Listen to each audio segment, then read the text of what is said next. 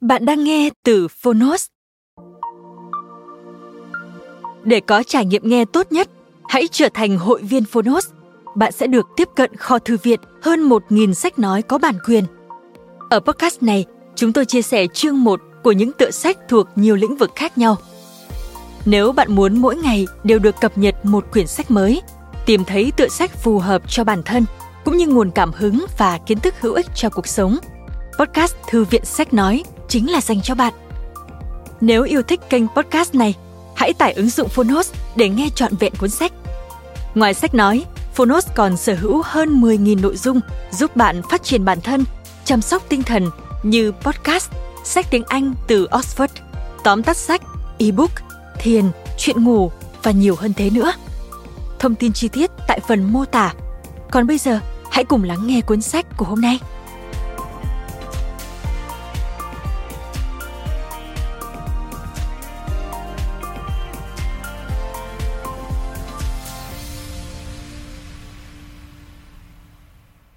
Bạn đang nghe từ Phonos.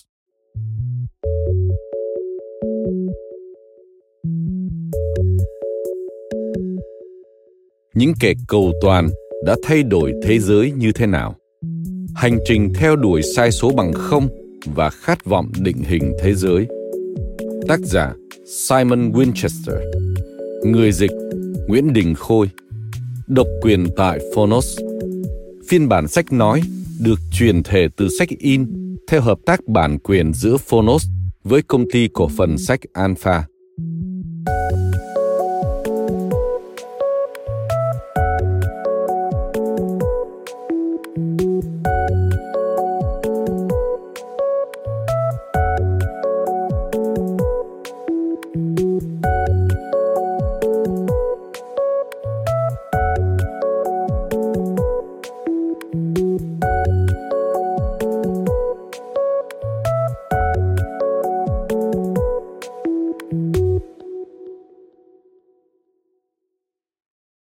Đằng nào bạn cũng phải nghĩ.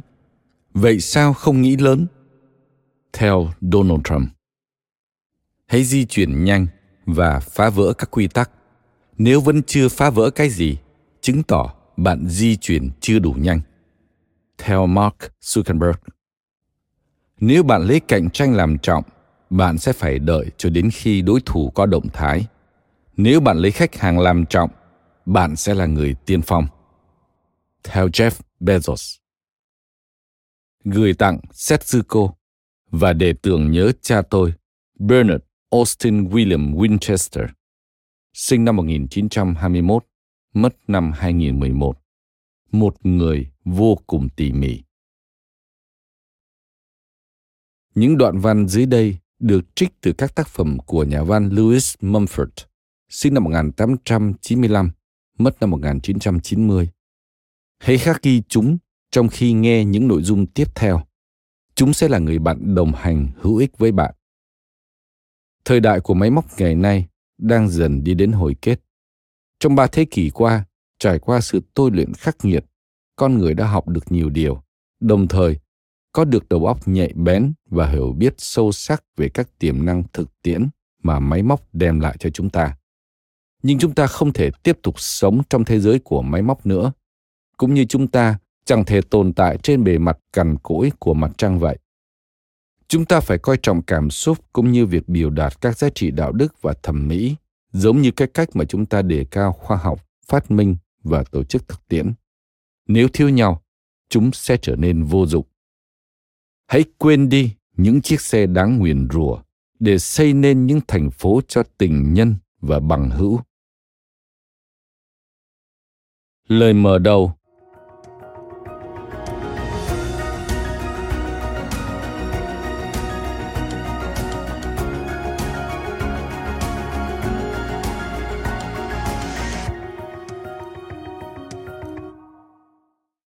mục tiêu của khoa học không phải là mở ra cánh cửa dẫn tới miền trí tuệ vô biên mà là hạn chế sai lầm vô độ. Theo bertolt brecht life of galileo tạm dịch cuộc đời của galileo. Mời bạn xem các chú giải thuật ngữ trong sách được đính kèm trên ứng dụng. Chúng tôi chuẩn bị ngồi xuống dùng bữa tối thì cha tôi, với ánh mắt hấp háy đầy bí ẩn, nói ông có thứ muốn chỉ cho tôi xem. Ông mở ca táp, lấy ra một cái hộp gỗ lớn và trông rõ nặng. Đó là một đêm mùa đông vào giữa thập niên 1950. Thời tiết hôm đó rất xấu. London chìm trong màn sương mù lạnh lẽo và ảm đạm. Tôi lúc ấy khoảng 10 tuổi, từ trường nội trú về thăm nhà nhân kỳ nghỉ lễ Giáng sinh. Cha tôi vừa trở về từ nhà máy của ông ở Bắc London, dùng tay phủ những hạt tuyết xám xịt vì khói công nghiệp ra khỏi vài chiếc áo choàng sĩ quan quân đội của mình. Ông đang đứng trước than hồng để sưởi ấm, răng cắn tẩu thuốc. Mẹ tôi đang tất bật trong bếp và sau một hồi bà bắt đầu mang chén đĩa vào phòng ăn. Nhưng trước hết, tôi phải nói tới chiếc hộp đã. Tôi vẫn còn nhớ như in chiếc hộp đó, dù 60 năm có lẽ đã trôi qua. Đó là cái hộp hình vuông có cạnh dài khoảng 25cm, sâu chừng 7-8cm, cỡ một cái hộp bánh quy. Nó được làm từ gỗ sồi đánh vét ni, trông thấy rõ là một vật phẩm cao cấp đã được sử dụng và bảo quản cẩn thận nhiều năm. Trên tấm lá đồng ở nắp hộp có khắc họ và tên viết tắt, cũng như danh xưng của cha tôi, B. A. W. Winchester, ESQ. Cũng như cái hộp gỗ thông khiêm tốn hơn nhiều mà tôi dùng để đựng bút chì và màu vẽ. Chiếc hộp của cha tôi có nắp trượt, khóa bằng một then đồng nhỏ và một chỗ lõm vào để mở hộp ra bằng cách ấn một ngón tay vào đó. Cha tôi mở chiếc hộp. Bên trong hộp lót một lớp nhung dày màu đỏ thẫm và có một loạt các rãnh rộng. Đặt trong từng rãnh là rất nhiều màu kim loại sáng bóng. Một số màu có hình lập phương, phần lớn có hình chữ nhật tựa như những thẻ bài, cây gậy và quân domino tí hon. Tôi thấy trên bề mặt mỗi màu đều được khắc một con số, hầu hết các con số đều có dấu thập phân. Chẳng hạn như 0,175 hay 0,735 hoặc 1,300. Cha tôi cẩn thận đặt chiếc hộp xuống và châm tàu. Những màu kim loại bí ẩn hơn trăm cái lấp lánh trong ánh lửa than. Ông lấy hai màu kim loại lớn nhất ra và đặt lên chiếc khăn trải bàn bằng vải lanh. Mẹ tôi ngờ rằng những màu kim loại này, cũng như nhiều thứ khác cha tôi mang về từ xưởng cho tôi xem, có bám một màng mỏng dầu máy. Thực tế là đúng như vậy. Liền thốt lên bực bội và chạy vào bếp. Bà là một phụ nữ người Bỉ, ký tính đến từ Ghent, là mẫu người điển hình của thời đó và do đó hết sức trân trọng lanh ren tinh tươm không tì vết. Cha tôi dơ hai mẩu kim loại lên cho tôi nhìn kỹ hơn. Ông nói chúng được làm từ thép không gì, có hàm lượng carbon cao. Nếu không, thì chỉ ít, cũng là một loại hợp kim có chứa một ít chrome và có lẽ thêm cả một lượng nhỏ tungsten nữa, nên chúng đặc biệt cứng. Cha tôi còn nói thêm rằng chúng hoàn toàn không có tử tính. Và để minh họa cho điều này, ông đẩy chúng lại gần nhau trên mặt khăn trải bàn, làm dê những vết dầu nhỏ ra chiếc khăn, khiến mẹ tôi càng thêm khó chịu. Ông nói đúng, hai mẩu kim loại không có dấu hiệu gì là muốn dính vào nhau hay đẩy nhau ra cả. Cha bảo tôi cầm chúng lên, mỗi tay cầm một mẩu. Tôi đặt mỗi màu vào lòng bàn tay và nâng lên hạ xuống như để cân chúng. Chúng lạnh và nặng, có trọng lượng đáng kể, được tạo tác với độ chính xác cao và bởi vậy mang một vẻ đẹp riêng. Sau đó, cha lấy lại các mẩu kim loại từ tay tôi và đặt chúng lên bàn chồng lên nhau. Lúc này, ông bảo tôi cầm mẩu kim loại ở trên lên, chỉ mẩu trên cùng, bằng một tay. Nhưng khi tôi làm theo lời ông, cầm mẩu bên trên lên thì màu bên dưới cũng được nhấc lên theo. Cha mỉm cười, ông bảo tôi tách chúng ra. Tôi cầm màu bên dưới và gắng sức kéo, nhưng nó không hề suy xuyển. Cha bảo tôi hãy kéo mạnh lên. Tôi thử lại, vẫn không được.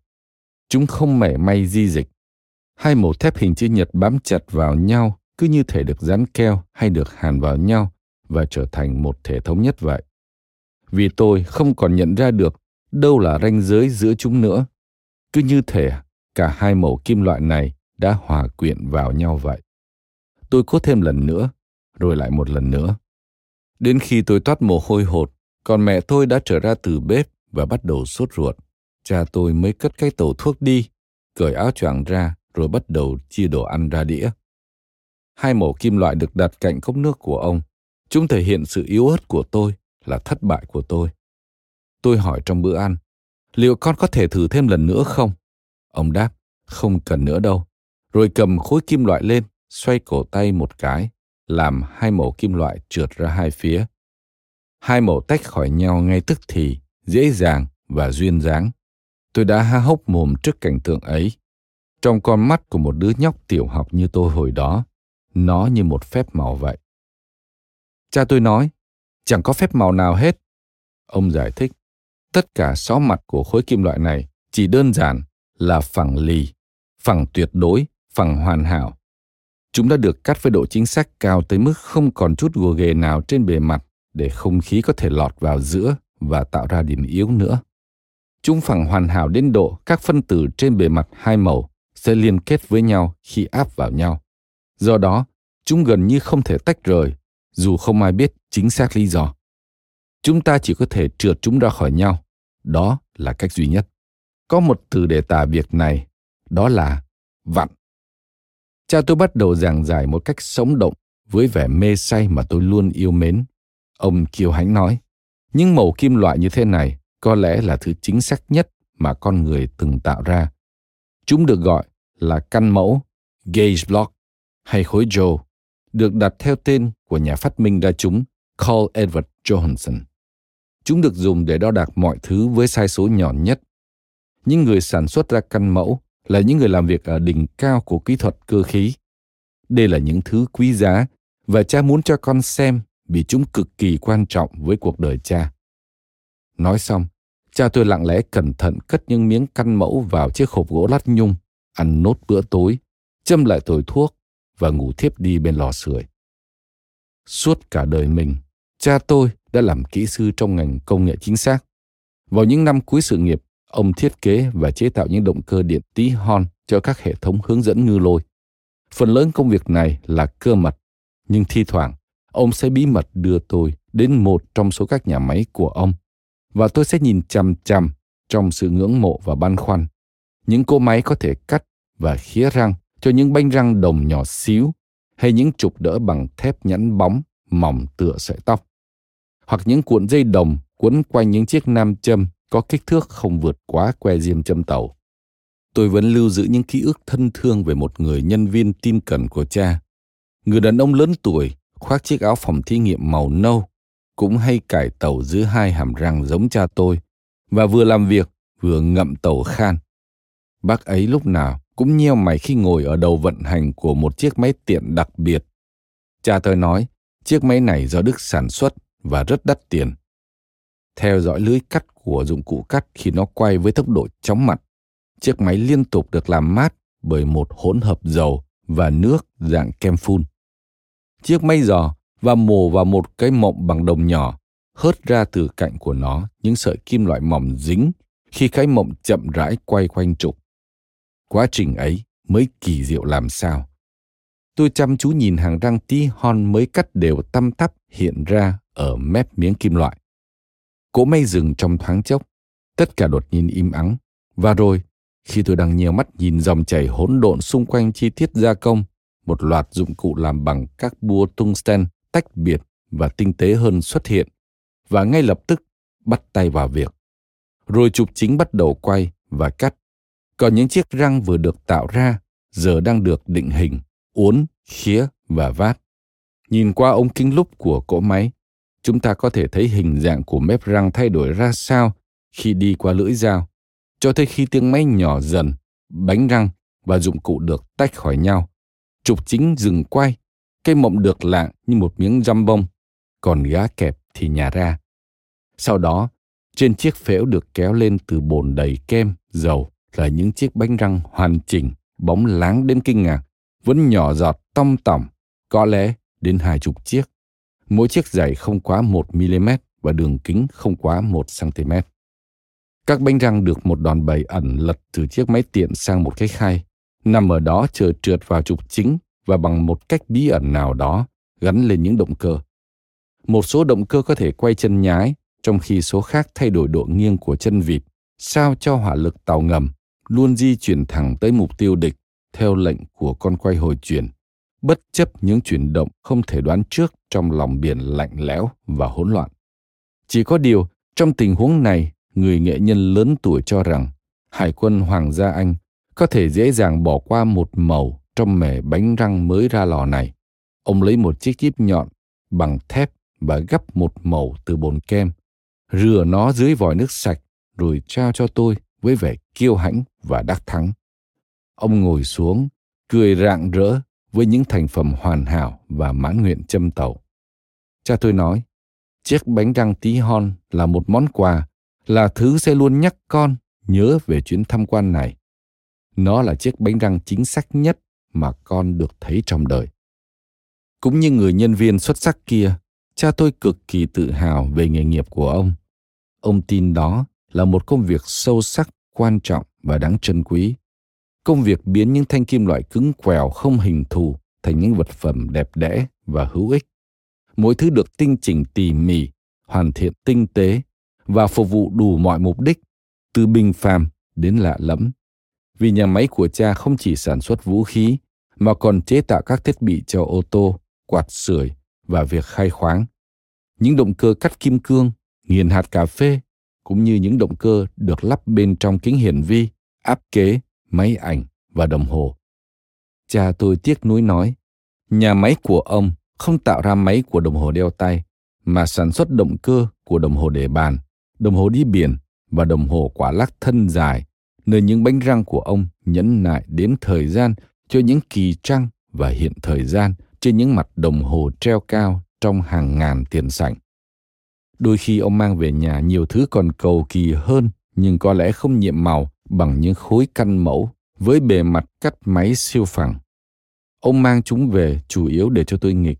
Bày chúng ra ở bàn ăn tối nhưng luôn khiến mẹ tôi bực bội vì ông luôn bọc chúng trong những tờ giấy sáp nâu nhờn mỡ làm bẩn khăn trải bàn. Mẹ sẽ kêu lên, anh làm ơn để nó lên tờ báo kia được không? Nhưng thường vô ích, vì lúc đó cha tôi đã lấy thứ kia ra để nó lấp lánh dưới ánh đèn rồi. Bánh xe đã sẵn sàng xoay, cần đá sẵn sàng quay, mặt kính, vì thường có một hoặc hai thấu kính, hay một cái gương phụ gắn vào thiết bị, sẵn sàng trình diễn. Cha tôi đam mê và tôn thờ những chiếc ô tô được chế tạo công phu, đặc biệt là những chiếc xe của hãng Rolls-Royce.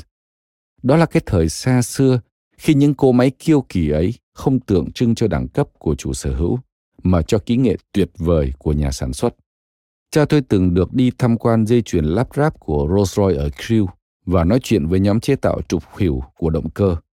Điều khiến ông ấn tượng nhất là những trục khuỷu ấy nặng hàng chục kg, được làm hoàn toàn bằng tay và cân bằng chính xác đến độ. Khi được đưa lên một băng thử để kiểm tra vòng quay, chúng không tỏ ra dấu hiệu nào là sẽ ngừng quay cả, vì không có bên nào nặng hơn bên nào dù chỉ chút đỉnh. Cha tôi nói, nếu không có hiện tượng ma sát, trục khuỷu của một chiếc Phantom 5 một khi đã quay sẽ không bao giờ dừng lại. Vì câu chuyện này, ông đã bảo tôi thiết kế một động cơ vĩnh cửu cho riêng mình. Một giấc mơ đã ngốn mất của tôi hàng tiếng đồng hồ và hàng trăm trang viết. Vì tôi chỉ có vốn hiểu biết hết sức mơ hồ về hai định luật đầu tiên của nhiệt động lực học. Vì vậy, không biết thử thách ấy không bao giờ có thể chinh phục được. Tuy thời ấu thơ hạnh phúc bên những cô máy đơ trôi qua hơn nửa thế kỷ, nhưng những ký ức đó vẫn còn sức hút trong tôi và không khi nào chúng lôi cuốn mạnh mẽ hơn một buổi chiều mùa xuân năm 2011. Khi tôi bất ngờ nhận được một email từ một người hoàn toàn xa lạ ở thành phố Clearwater, Florida. Tiêu đề email rất đơn giản. Một gợi ý và đoạn đầu tiên trong ba đoạn thư bắt đầu không rào đón. Tại sao anh không viết một cuốn sách về lịch sử của công nghệ chính xác? Tên người gửi thư là Colin Powell, một người đàn ông có nghề nghiệp chính là thổi thủy tinh khoa học. Nói thêm, mấy trăm thành viên của ngành nghề tương đối hiếm này chuyên chế tạo các dụng cụ thủy tinh rất tinh tế và phức tạp, chủ yếu sử dụng trong các phòng thí nghiệm hóa học. Họ có tạp chí ngành riêng, Fusion, tổ chức hội thảo và còn có một người hùng, Mitsugi Ono, một người Mỹ nhập cư gốc Nhật đến khi qua đời vào năm 1999 ở tuổi 73. Ông chủ yếu làm việc cho Đại học bang Kansas và sở hữu một bộ sưu tập các mô hình tàu và tòa nhà biểu tượng của nước Mỹ bằng thủy tinh khổng lồ và đầy chi tiết. hiện vẫn nằm trong khuôn viên trường ở Manhattan. Ono được biết đến nhiều nhất vì đã phát minh ra phương pháp thổi chai Klein, một hình khối uốn ngược mà chỉ có một bề mặt duy nhất tương tự như phiên bản ba chiều của giải Mobius. Quay lại nội dung chính. Lập luận của anh rất đơn giản, nhưng chính vì thế lại có tính thuyết phục. Theo anh, sự chính xác là yếu tố then chốt của thế giới hiện đại, nhưng lại vô hình, ẩn giấu ngay trước mắt. Chúng ta đều biết máy móc phải chính xác. Chúng ta đều hiểu những thứ quan trọng trong đời sống như máy ảnh, điện thoại di động, máy tính, xe đạp, ô tô, máy rửa bát, bút bi. Buộc phải có những thành phần ăn khớp nhau ở mức độ chính xác cao và vận hành gần như hoàn hảo. Và có lẽ tất cả chúng ta đều cho rằng thứ gì càng chính xác càng vận hành tốt. Cùng lúc đó, hiện tượng được gọi là chính xác này, cũng như khi oxy hay tiếng Anh, là thứ mà chúng ta cho là đương nhiên, gần như không để tâm đến. Hiếm khi nghĩ kỹ về nó, và chẳng mấy khi thảo luận một cách xứng tầm, chí ít là với những người không chuyên. Nhưng nó luôn hiện hữu, là một khía cạnh cốt yếu của xã hội hiện đại. Không có yếu tố này, công cuộc hiện đại hóa sẽ chỉ là điều viển vông trong trí óc con người. Tuy nhiên, điều này không phải lúc nào cũng đúng. Công nghệ chính xác cũng có điểm khởi đầu, với thời điểm ra đời cụ thể không cần bàn cãi. Công nghệ chính xác đã phát triển theo thời gian, trưởng thành, biến đổi và tiến hóa. Đối với một số người, viễn cảnh công nghệ chính xác sẽ phát triển trong tương lai là điều rõ ràng, nhưng một số khác lại lúng túng và không chắc chắn về nó. Nói cách khác, sự tồn tại của ngành công nghệ chính xác là một câu chuyện có diễn biến, dù diễn biến của nó có thể đi theo quỹ đạo parabol, thay vì một đường thẳng đi lên vô tận. Dù công nghệ chính xác đã phát triển theo đường hướng nào, thì vẫn có một câu chuyện đi kèm với nó, như cách dưới làm phim hay nói, nó có một cốt truyện. Povey nói, đó là cách anh hiểu về công nghệ chính xác. Nhưng anh còn có một lý do cá nhân cho đề nghị trên. Và để minh họa, anh kể cho tôi một câu chuyện mà tôi xin tóm tắt bên dưới. Một câu chuyện chính xác và xúc tích.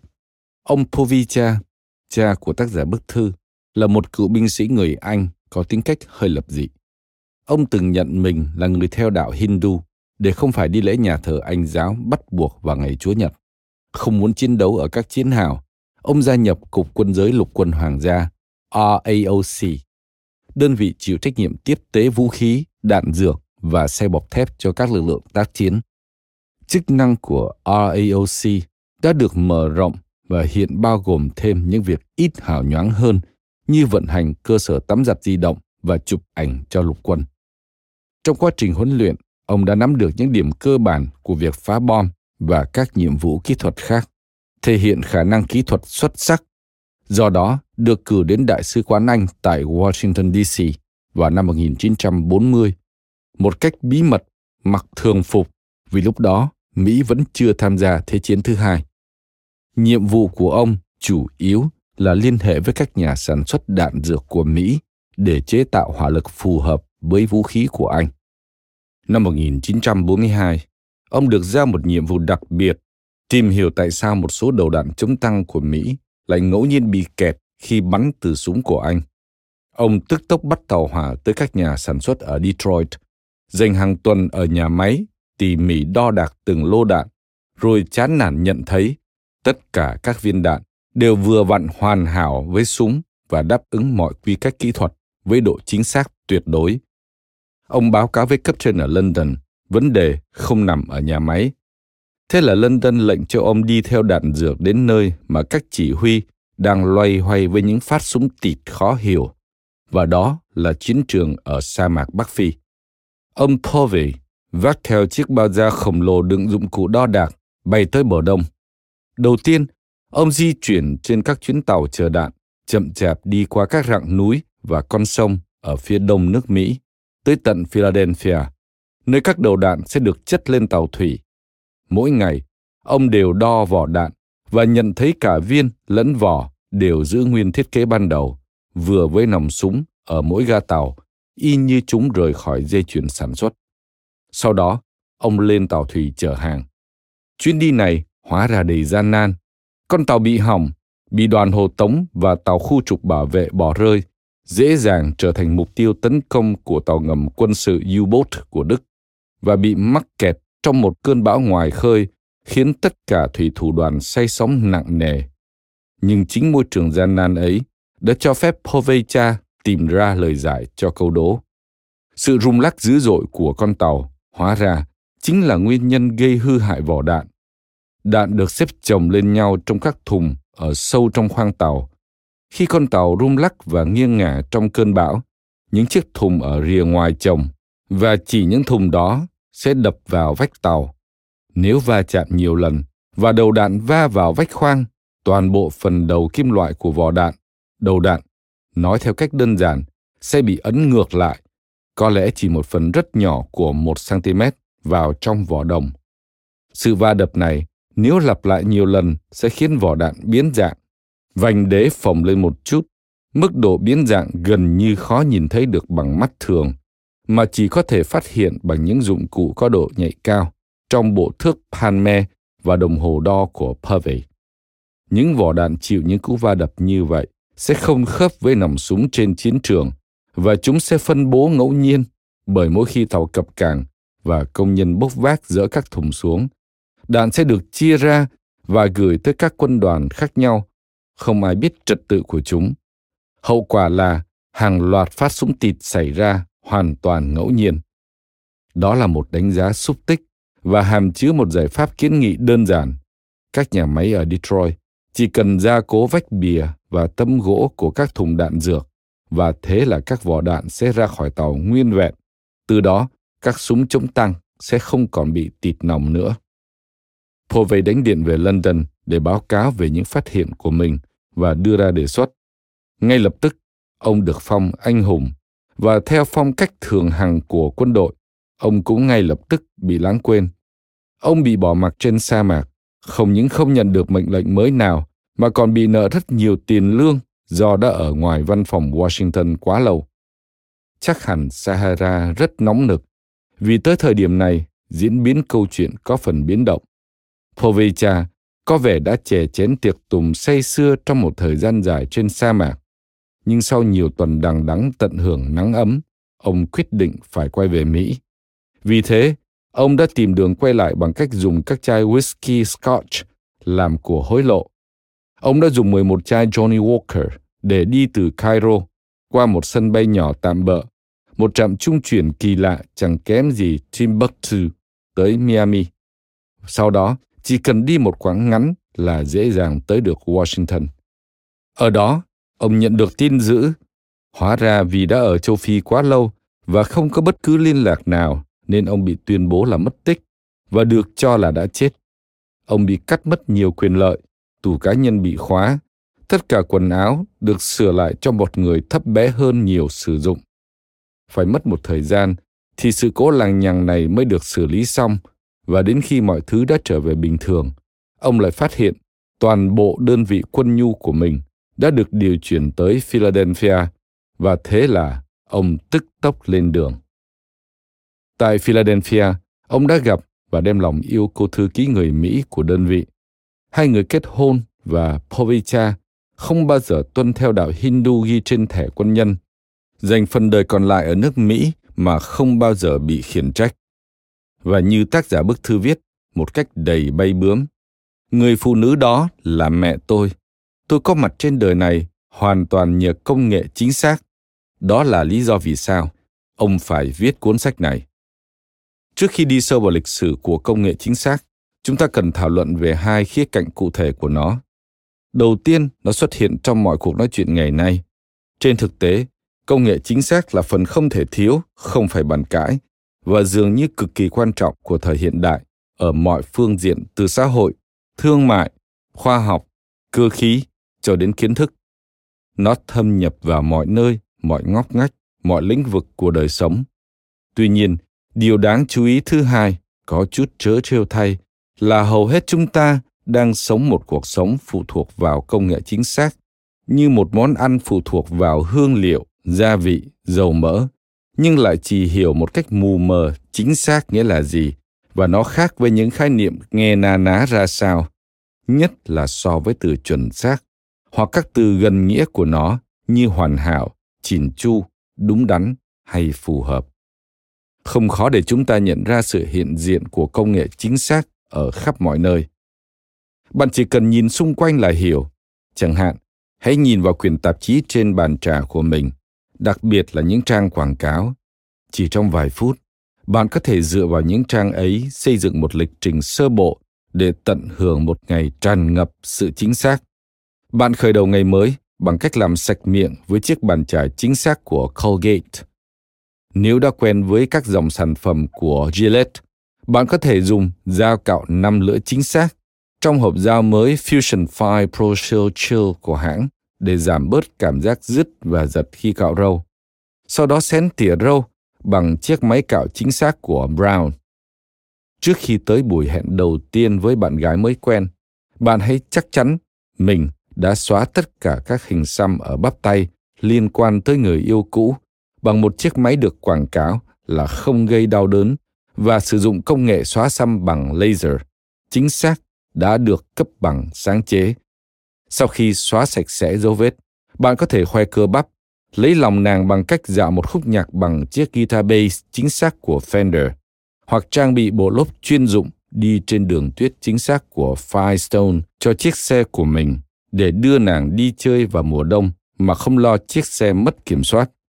Gây ấn tượng với nàng bằng tài lái xe điệu nghệ trên đường cao tốc, rồi khéo léo đậu xe ở lề đường với công nghệ hỗ trợ đỗ xe chính xác của Volkswagen. Đưa nàng lên lầu và lắng nghe những bản nhạc êm dịu phát ra từ chiếc radio chính xác của Scott. Sau đó, nếu tuyết đang ngớt, hai bạn có thể chuẩn bị bữa tối ở sân sau nhờ chiếc bếp ngoài trời Big Green Egg được trang bị hệ thống kiểm soát nhiệt độ chính xác. Cùng nhau mơ màng ngắm nhìn những cánh đồng ngô gần đó vừa mới gieo hạt những hạt giống chính xác của Johnson Precision. Và cuối cùng, dù bị đau đầu hay cảm thấy không khỏe khi tỉnh dậy vào buổi sáng, sau một đêm không ngủ, hãy yên tâm rằng bạn có thể trông cậy vào loại thuốc chính xác mới được bán ở Bệnh viện Giáo hội Trưởng lão New York. Chỉ cần lấy ngẫu nhiên một tờ tạp chí trên chiếc bàn trà, rồi mở ra xem, chúng ta sẽ thấy ngay các ví dụ đã nhắc tới ở trên và còn rất nhiều trường hợp khác nữa. Chẳng hạn, tôi từng đọc được rằng tiểu thuyết gia người Anh Hilary Mantel gần đây đã miêu tả công nương tương lai của Anh Quốc, Kate Middleton, có dung mạo hoàn mỹ đến độ như thể cô ấy được chế tạo chính xác, được tạc nên bằng máy móc vậy. Tất nhiên cả Hoàng gia Anh và các kỹ sư đều không hài lòng với nhận định này vì những điểm hoàn hảo ở vị công nương xứ Cambridge và thực chất ở bất kỳ con người nào khác chính là sự thiếu chính xác tất yếu do di truyền và dưỡng dục mang lại. Từ chính xác được dùng ở trên với ý phê phán. Ngoài ra, nó còn được đưa vào tên của nhiều sản phẩm, được dùng để chỉ các đặc trưng chính trong chức năng hoặc kiểu dáng của các sản phẩm đó và thường xuyên xuất hiện trong tên của các công ty sản xuất ra chúng. Nó cũng được mọi người dùng để mô tả cách sử dụng ngôn ngữ, cách tổ chức ý tưởng, cách ăn vận, viết chữ, thắt cà vạt, may quần áo, pha cocktail, cách cắt, thái, lạng thực phẩm. Một bậc thầy sushi đã được ca tụng vì sự chính xác trong lưỡi dao khi lạng phần thịt bụng ở con cá ngừ. Cách ném bóng, trang điểm, thả bom, giải đố, bắn súng, vẽ chân dung, đánh máy, tranh luận và đưa ra đề nghị. Có thể nói, đây chính xác là điều phải chứng minh. Chính xác, precision và chuẩn xác, accuracy là hai từ gần nghĩa, nhưng chính xác có tính ưu việt hơn, khôn khéo hơn hẳn trong các ví dụ nêu trên. Xóa xăm bằng laser chuẩn xác nghe có vẻ kém thuyết phục hoặc kém hiệu quả. Một chiếc xe được trang bị công nghệ đỗ xe chuẩn xác có thể khiến người ta ngờ vực nó hay va đụng vào tấm chắn bùn của những chiếc xe khác. Hạt ngô chuẩn xác, nghe khá nhạt nhẽo, và khen một người thắt cà vạt chuẩn xác sẽ khiến đối phương cho rằng bạn đang tỏ ra trịch thượng. Sẽ phải phép hơn nhiều nếu thay vào đó bạn nói anh ta thắt cà vạt thật chính xác. Từ chính xác, precision, một danh từ dễ nghe và lôi cuốn, chủ yếu nhờ âm suýt ở đầu âm tiết thứ ba, có nguồn gốc từ tiếng Latin. Lần đầu tiên được sử dụng rộng rãi trong tiếng Pháp, sau đó được du nhập vào kho tàng từ vựng tiếng Anh vào đầu thế kỷ thứ 16. Ban đầu, từ này có nghĩa là hành động chia tách hoặc cắt rời. Liên quan đến một từ khác cũng có nghĩa là cắt bỏ, precis, tóm lược. Ngày nay không mấy ai còn dùng nó theo nghĩa này nữa. Nghĩa phổ biến hiện nay của nó mà chúng ta dùng nhiều đến mức gần như rập khuôn như được nêu trong từ điển tiếng Anh Oxford là đúng đắn và chuẩn xác. Do đó từ chính xác và chuẩn xác thường được dùng lẫn với nhau vì mọi người thường nghĩ hai từ này đều chỉ chung một thứ, nhưng thực chất chúng không hẳn là đồng nghĩa. Với những chủ đề cụ thể trong cuốn sách, chúng ta phải phân biệt hai từ này. Vì đối với những kỹ sư làm việc trong ngành công nghệ chính xác, sự khác biệt giữa chúng rất quan trọng. Điều này nhắc nhở chúng ta tiếng Anh gần như không có các từ đồng nghĩa. Mỗi từ trong tiếng Anh đều là duy nhất, thường có nghĩa rất hẹp, phù hợp với từng văn cảnh cụ thể.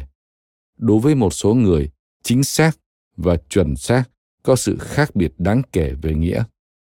Nghĩa gốc Latin của hai từ này sẽ cho thấy sự khác biệt cơ bản giữa chúng. Từ nguyên của từ chuẩn xác, accuracy, liên quan nhiều với các từ Latin vốn có nghĩa là cẩn thận, chú ý.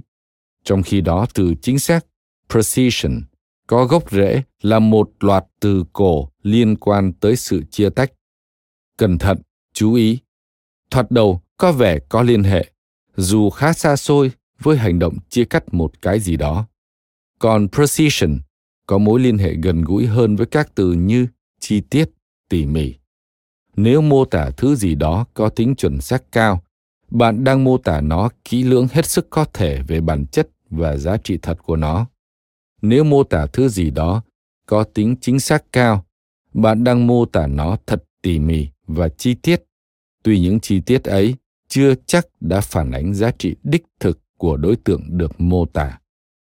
Bạn có thể mô tả hằng số tỷ lệ giữa đường kính và chu vi của một đường tròn, tức số pi, với độ chính xác rất cao, chẳng hạn như 3,1415925 35897 Hoặc số pi có thể được biểu diễn ở mức độ chuẩn xác đến 7 chữ số thập phân. 3,141 5927. Cách viết này có tính chuẩn xác chặt chẽ vì chữ số cuối cùng là 7 là có thể chấp nhận được để làm tròn cho đuôi 65. Một cách minh họa đơn giản hơn nữa là bia bắn súng ba vòng tròn. Giả sử bạn bắn 6 phát vào bia và cả 6 phát đều trượt rất xa mục tiêu, thậm chí còn không được gọi là suýt soát. Phát súng của bạn vừa không chính xác, vừa không chuẩn xác. Cũng có thể tất cả các phát bắn của bạn đều trúng vòng trong, nhưng rải rác khắp nơi trên bia. Trong trường hợp này, bạn đã bắn rất chuẩn xác. Điểm bắn rất gần với hồng tâm nhưng lại thiếu chính xác vì các viên đạn nằm rải rác ở nhiều vị trí khác nhau trên bia bắn. Hoặc tất cả các viên đạn đều rơi vào khoảng giữa vòng trong và vòng ngoài và nằm rất gần nhau. Ở trường hợp này, bạn đã bắn rất chính xác nhưng không chuẩn xác lắm.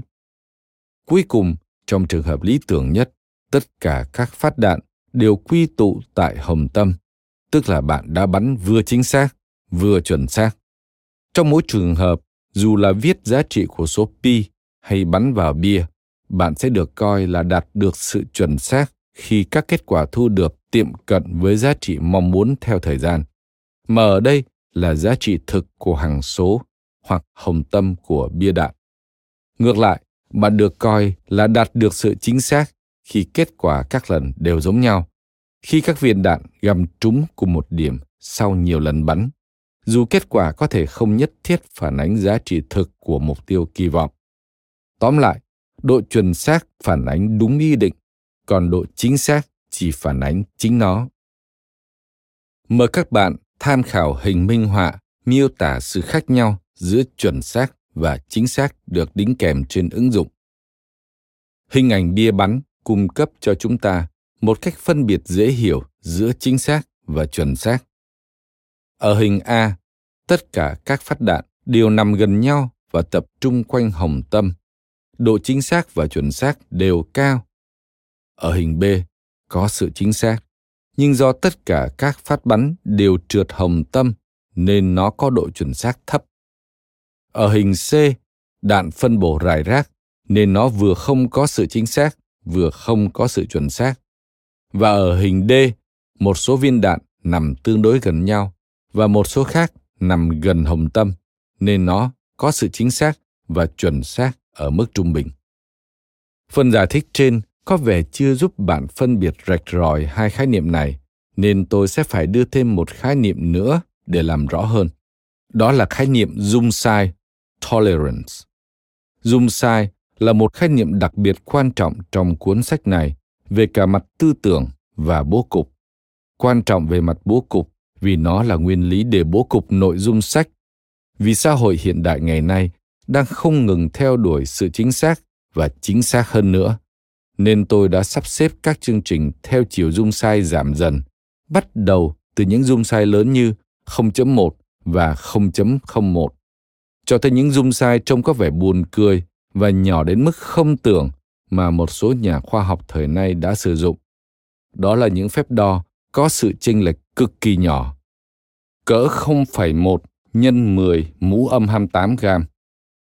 Nói thêm, đo đạc là yếu tố quan trọng trong việc sản xuất gần như tất cả mọi thứ. Tiếng Anh thường dùng từ how, một trạng từ gần như vô hình nhằm xác định giới hạn và mức độ của một thứ gì đó bằng cách đặt câu hỏi. Dài chừng nào? To chừng nào? Cạnh thẳng chừng nào? Mặt cong chừng nào? Cứng chừng nào? Khớp chừng nào? Người Ai Cập cổ đại là những người đầu tiên đưa ra định nghĩa về những đơn vị đo như vậy. Họ dùng cubit để chỉ chiều dài cẳng tay của pharaoh. Các nhà khoa học ngày nay đã thống nhất với nhau rằng, người Ai Cập cổ đại chính là những bậc thầy trong việc đo lường. Kể từ đó, các nền văn minh khác đã lấy các thuộc tính của con người làm đơn vị đo. Chiều dài ngón tay cái hay bàn chân, quãng đường đi một nghìn bước, khoảng thời gian dùng để di chuyển trong một ngày, để thiết lập cơ sở cho các thang đo, cố định như inch, pound, grave hay cati, hoặc các đơn vị khác biến đổi tùy bối cảnh như đơn vị đo khoảng cách của người Trung Quốc. Là lý sẽ thay đổi tùy xem con đường là dốc hay bằng phẳng. Rồi người Pháp sáng tạo ra system metric theo hệ thập phân rất mực ngay ngắn và không lâu sau xuất hiện hệ đo lường quốc tế được biết tới rộng rãi hơn với cái tên SI, một hệ đơn vị không xuất phát từ những vật thể tự nhiên thường thấy và được cả quốc tế công nhận, đã được sử dụng chính thức ở mọi quốc gia trừ Myanmar, Liberia và Mỹ nó xác định 7 đơn vị đo lường cơ bản, chiều dài, mét, khối lượng, kg, thời gian, giây, cường độ dòng điện, ampere, nhiệt độ động học, Kelvin, lượng vật chất, mol và cường độ ánh sáng, candela. Để câu chuyện không bị phân tán, tôi sẽ tiết lộ nhiều bí ẩn của lịch sử phát triển đo lường ở cuối cuốn sách này. Quay lại nội dung chính. Những nguyên lý này cũng khơi lên một câu hỏi mang tính triết học phổ biến hơn. Tại sao? Tại sao phải cần đến những dung sai như thế? Liệu một cuộc chạy đua hướng đến độ chính xác ngày càng cao thực sự sẽ có lợi cho xã hội? Phải chăng chúng ta đang thần thánh hóa sự chính xác, liên tục làm ra những thứ có dung sai vượt quá sức tưởng tượng, chỉ đơn giản vì chúng ta có khả năng hoặc tin mình cần làm như vậy? Đó là những câu hỏi để dành cho sau này. Nhưng chúng cho thấy chúng ta phải định nghĩa dung sai để hiểu rõ khía cạnh độc đáo này của công nghệ chính xác, giống như hiểu về chính công nghệ chính xác vậy. Dù trước đó tôi đã nói một người có thể chính xác trong cách sử dụng một ngôn ngữ hoặc chuẩn xác khi vẽ một bức tranh. Cuốn sách chủ yếu sẽ thảo luận về các thuộc tính này trong khuôn khổ sản xuất và phần lớn các trường hợp là những đối tượng được sản xuất bằng cách thao tác trên các vật liệu cứng, kim loại, thủy tinh, gốm sứ, vân vân, trừ gỗ. Tuy chúng ta rất thích chiêm ngưỡng những đồ nội thất và kiến trúc đền thờ tinh xảo làm từ gỗ và ngưỡng mộ sự chuẩn xác trong việc bào gỗ cũng như sự chính xác giữa các khớp nối. Nhưng khái niệm chính xác và chuẩn xác không bao giờ có thể áp dụng một cách nghiêm ngặt và những đồ vật làm bằng gỗ. Vì gỗ rất linh hoạt, nó nở ra và co lại theo những cách khó đoán. Nó không có kích thước cố định vì bản chất của nó là vật liệu tự nhiên. Dù được bào, ghép nối, chà nhám hay phay, hoặc được đánh vách ni sáng bóng, về cơ bản thì gỗ không có sự chính xác. Tuy nhiên, một màu kim loại được gia công bằng máy ở cấp độ cao hay một thấu kính thủy tinh được đánh bóng hoặc một cạnh của sứ nung thì khác. Chúng có thể được sản xuất với độ chính xác tuyệt đối và lâu bền. Và nếu quá trình sản xuất không có sai sót, chúng có thể được sản xuất lặp đi lặp lại, tất cả y hệt nhau và có thể thay thế cho nhau. Bất kỳ màu kim loại, thủy tinh hay sứ được gia công nào cũng đều phải có cả tính chất vật lý và hóa học, khối lượng, mật độ, hệ số giãn nở, độ cứng, nhiệt dung riêng và các tính chất khác. Nó cũng phải có kích thước, chiều dài, chiều cao, chiều rộng. Nó phải có các tính chất hình học, độ thẳng, độ phẳng, độ tròn, độ trụ, độ vuông góc, độ đối xứng, độ song song và vị trí. Tất cả đều phải đo lường được, bên cạnh vô số thuộc tính ít quen thuộc hơn. Tất cả các kích thước và tính chất hình học này của màu kim loại phải đạt đến một mức độ nhất định của cái mà chúng ta gọi là dung sai. Nói thêm, năm 1916, người ta lần đầu tiên chính thức sử dụng khái niệm dung sai, định nghĩa nó là biên độ sai số cho phép trong việc vận hành máy móc. Năm 1868, một báo cáo về việc đúc tiền quốc tế của Anh đã sử dụng cụm từ đặc biệt này khi nhấn mạnh rằng trong việc đúc các đồng xu vàng, biên độ sai số trong quá trình đúc tiền được gọi là sự khắc phục hoặc dung sai lên tới 15 gram đối với độ mịn, tức cộng trừ 1 phần 16 carat. Quay lại nội dung chính. Nó phải có dung sai ở mức độ nào đó để có thể lắp vào bên trong một cái máy, dù cái máy đó là chiếc đồng hồ, cái bút bi, động cơ phản lực, kính viễn vọng hay hệ thống dẫn hướng ngư lôi. Dung sai sẽ chẳng có nhiều ý nghĩa nếu chi tiết gia công hoạt động riêng lẻ. Nhưng để khớp nối màu kim loại này với một miếng kim loại được gia công tinh xảo khác, nó phải có một lượng biến thiên về kích thước và tính chất hình học phù hợp trong mức cho phép. Sự biến thiên trong phạm vi cho phép đó được gọi là dung sai và gia công càng chính xác thì dung sai càng phải nhỏ. Ví dụ, giày là một thứ có dung sai lớn. Một mặt, một chiếc giày gia công kém có thể có mức độ biến đổi cho phép theo thỏa thuận hoặc được công bố về các kích thước của nó.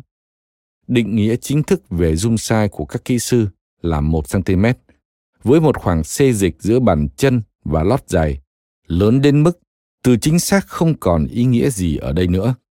Mặt khác, một chiếc giày được làm thủ công bởi Loft ở London có vẻ vừa vặn với bàn chân, hoàn hảo và rất chính xác, nhưng nó vẫn có dung sai rơi vào khoảng 0,32 cm. Đối với một chiếc giày, dung sai như thế là chấp nhận được, và chiếc giày sẽ được khách hàng mang vào chân đầy hãnh diện. Nhưng về phương diện công nghệ chính xác mà nói, nó không phải là thứ được chế tạo chính xác hay chuẩn xác.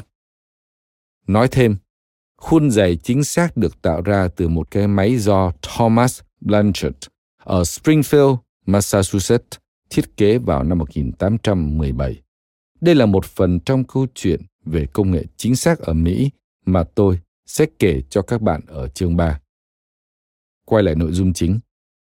Con người chúng ta đã sản xuất được hai dụng cụ đo lường chính xác nhất. Một trong hai dụng cụ đó hiện đang được đặt cách xa nhịp sống hối hả của vạn vật ở vùng Tây Bắc Thái Bình Dương của nước Mỹ, cụ thể hơn là ở miền Trung khô cằn và cô quạnh của bang Washington. Nó được chế tạo ngay bên ngoài một căn cứ hạt nhân tối mật, nơi Hoa Kỳ sản xuất đợt plutoni đầu tiên cho quả bom sẽ hủy diệt thành phố Nagasaki. Trong nhiều thập kỷ, plutoni là vật liệu cốt yếu để sản xuất vũ khí nguyên tử của nhiều quốc gia. Khu vực này đã thực hiện các hoạt động hạt nhân trong nhiều năm, để lại một lượng phóng xạ tồn động lớn từ các thanh nhiên liệu cũ tới những trang phục nhiễm phóng xạ mà chỉ cho tới gần đây mới bắt đầu được xử lý sau khi dư luận kịch liệt lên án, hay là được hoàn nguyên như cách nói của các nhà môi trường học. Ngày nay, Hanford là khu vực hoàn nguyên môi trường lớn nhất thế giới, với chi phí khử nhiễm lên tới hàng chục tỷ đô la và công tác xử lý có thể kéo dài đến tận giữa thế kỷ 21. Lần đầu tiên tôi đi ngang qua đó là vào một đêm rất khuya, sau một quãng đường dài chạy xe từ Seattle. Trên chiếc xe đang lao về phương Nam, tôi nhìn thấy ánh sáng lấp ló xa xa, đằng sau những hàng rào dây thép gai, biển cảnh báo và lực lượng bảo vệ có vũ trang. Khoảng 11.000 nhân công đang lao động suốt ngày đêm để khử phóng xạ độc hại đầy rẫy trong đất và nước. Có ý kiến cho rằng công tác này quá lớn để có thể hoàn thành một cách chuẩn chỉ. Về phía nam của khu khử nhiễm chính, ngay bên ngoài hàng rào thép gai, nhưng vẫn có thể thấy được những tòa tháp hạt nhân còn lại đứng sừng sững đang diễn ra một thí nghiệm vĩ đại bậc nhất của khoa học hiện đại. Đó là một thí nghiệm không hề bí mật, không để lại bất kỳ di sản độc hại nào và đòi hỏi phải sản xuất và sử dụng những máy móc và dụng cụ chính xác nhất trong lịch sử nhân loại. Đó là một nơi chân phương, không thu hút sự chú ý. Tôi tới đó vào một buổi sáng theo lịch hẹn trước, vẫn còn mệt mỏi sau một đêm dài lái xe. Trời lạnh, đường xá vắng tanh, các ngã rẽ không được đánh dấu. Một tấm biển nhỏ ở phía bên trái chỉ tới một cụm các tòa nhà thấp màu trắng, cách mặt đường gần 100 mét. Tấm biển để dòng chữ Legal, chào mừng.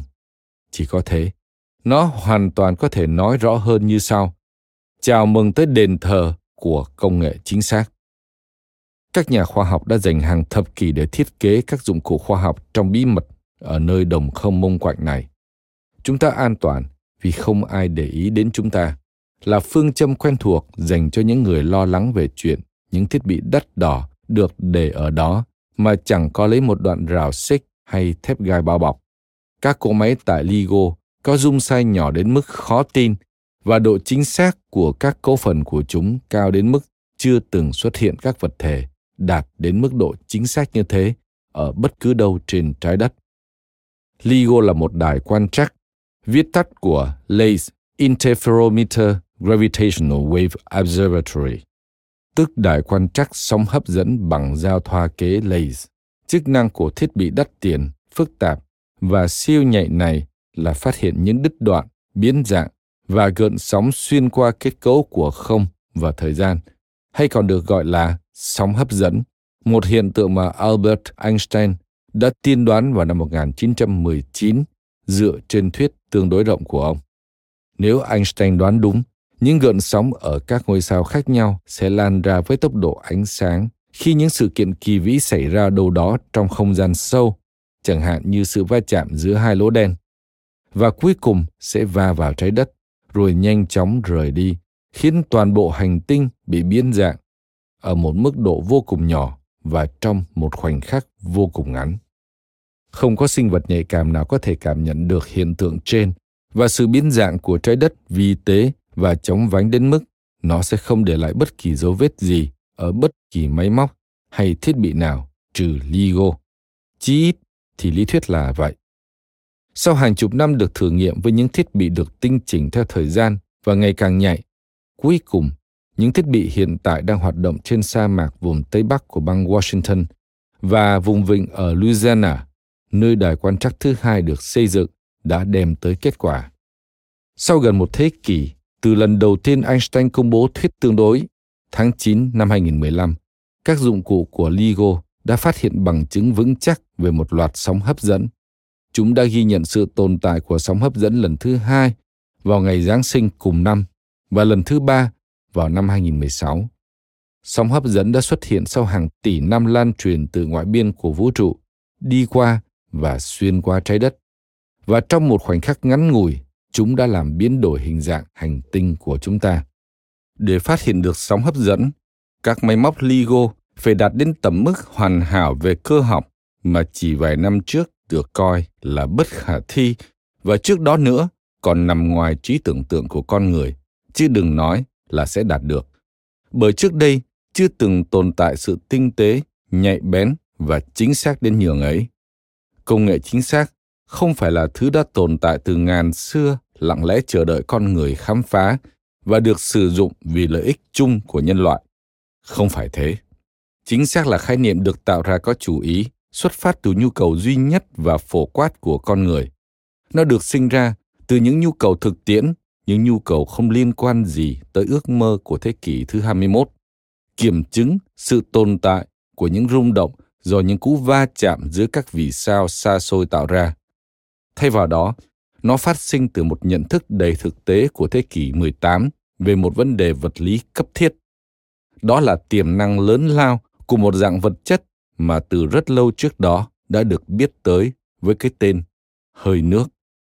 Công nghệ chính xác ra đời vì con người mong muốn nắm giữ, kiểm soát và điều khiển thứ hơi này. Thứ khí vô hình được sản sinh từ nước đun sôi để có thể tạo ra năng lượng và sử dụng năng lượng ấy để phục vụ lợi ích của toàn nhân loại. Ước vọng ấy, mơ mộng ấy, một trong những bản hùng ca phi thường nhất trong giới công nghệ đã diễn ra tại Bắc Wales vào một ngày tháng 5 mát mẻ năm 1776. Một điều ngẫu nhiên là chỉ vài tuần sau đó, Hoa Kỳ được thành lập, nơi mà công nghệ chính xác được triệt để phát huy trong tương lai. Ngày mùa xuân ấy giờ đây được đa số mọi người đồng ý coi là ngày ra đời của công trình đầu tiên sở hữu mức độ chính xác cơ học thực và có thể tái tạo độ chính xác có thể đo lường, ghi lại, lặp lại và trong trường hợp này nó có zoom size là 0,254 cm, tương đương với độ dày của một đồng shilling Anh. Cảm ơn các bạn đã lắng nghe podcast ngày hôm nay. Podcast này được sản xuất bởi Phonos, ứng dụng sách nói và phát triển bản thân dành cho người Việt. Tải ứng dụng để nghe đầy đủ nhất các nội dung với chất lượng âm thanh chuẩn điện ảnh. Hẹn gặp lại ở những tập tiếp theo.